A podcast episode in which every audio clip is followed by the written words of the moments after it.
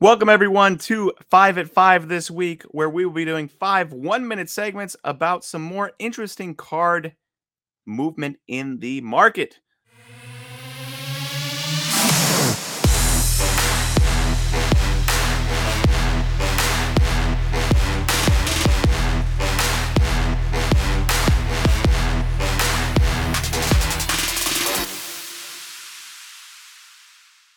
He finally did it. 61 years after Roger Maris hit number 61 and passed Babe Ruth on the final date of the season, Aaron Judge has now hit number 61 on September 28, 2022, to tie Roger Maris for the AL home run record.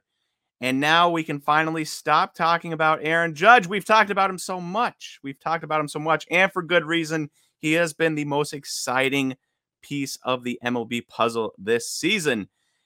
And what's crazy is that people were complaining he was having a down week before this 61st home run, a down week in which he was so good, he still had a 500 plus on base percentage and a 937 OPS. So, very incredible, very incredible year from Aaron Judge. One of the best we will ever see, if not the best we will ever see.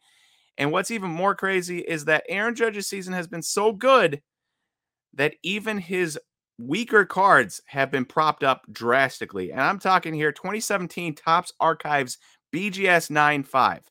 Not exactly the card you want, not exactly the company you want grading it. And yet, six, or July 3rd, 2022, this card sold for $46. Three months later, or two and a half months later, on September 28th, this card sold for $180. That is a 291% increase. Just bonkers that even cards like this have been going up in price. That is how amazing Aaron Judge's season has been. And we are all lucky that we got to witness this this year because I don't know if we will ever witness this again. So, congratulations to Aaron Judge on number 61.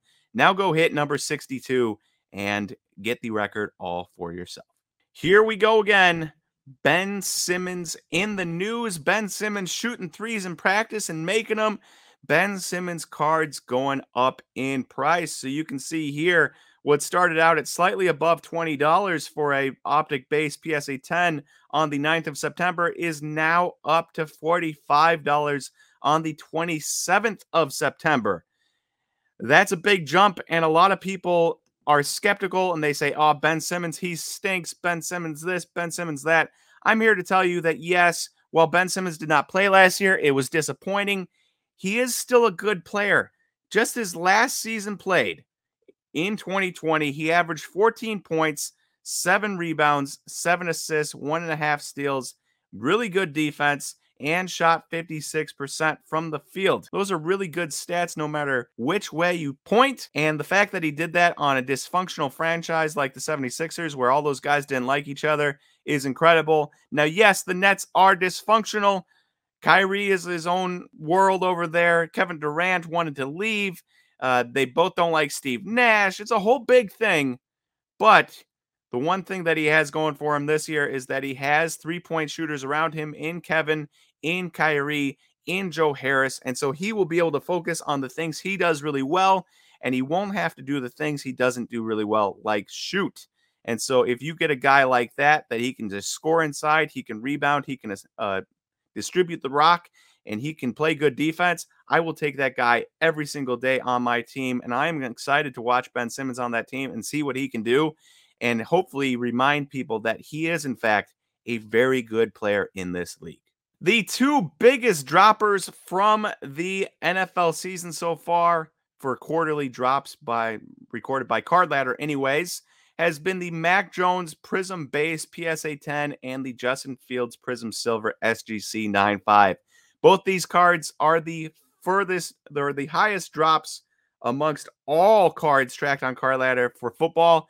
Mac Jones dropped 86% of the time, if or 86% if you round up, and Justin Fields dropped 82% if you round up. And that is just quarterly change there. That's really bad and that's a really bad look for 2021 QBs in general, but it is deserved. They've both been atrocious when they've been on the field. Justin Fields has played three games. He hasn't even passed 300 yards passing. That is less than 100 yards a game. He is currently averaging 99. He also has only thrown two touchdowns, four interceptions, and he's fumbled the ball three times, even though he hasn't lost them yet. That is atrocious. He's also been sacked 10 times in three games. Nothing is going right for Justin Fields. And while I was excited for him because Matt Nagy is gone, I was wrong. I think Justin Fields just might not be good. And on the other end of the spectrum, you've got Mac Jones, who also hasn't been good, but he has an excellent coach. And so everyone was excited and said, hey, I don't know if I like Mac Jones, but I like Bill Belichick. I'm going to invest in him. Well, Mac Jones has also been atrocious. Not only have the Patriots started out 1 and 2 with the only win coming by 3 points against a lowly Pittsburgh Steelers team, but he's also thrown only two touchdowns to five interceptions while also losing a fumble. Completion percentage is good, yards are good. Everything else has been bad for Mac Jones, and now he has a high ankle sprain that who knows he might try to play through, but it's not going to be pretty. He's not going to be mobile, and he's going up against a pretty stinking good Packers defense this weekend. And so both these guys have been disappointing, and both these guys deserve to be the furthest droppers in the card market for card ladder tracked football cards. We shall see what happens with these two guys, but when you combine it with Zach Wilson not playing, Trey Lance getting injured and playing performing poorly, Davis Mills being met, and Kellen Mond being released, the 2021 quarterback class is looking mighty disappointing.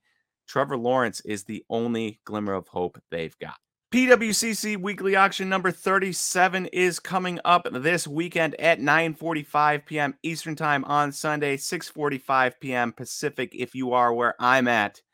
There's some massive cards like always, but the one I want to talk today about today is right here. One of the more interesting cards I think in the entire auction.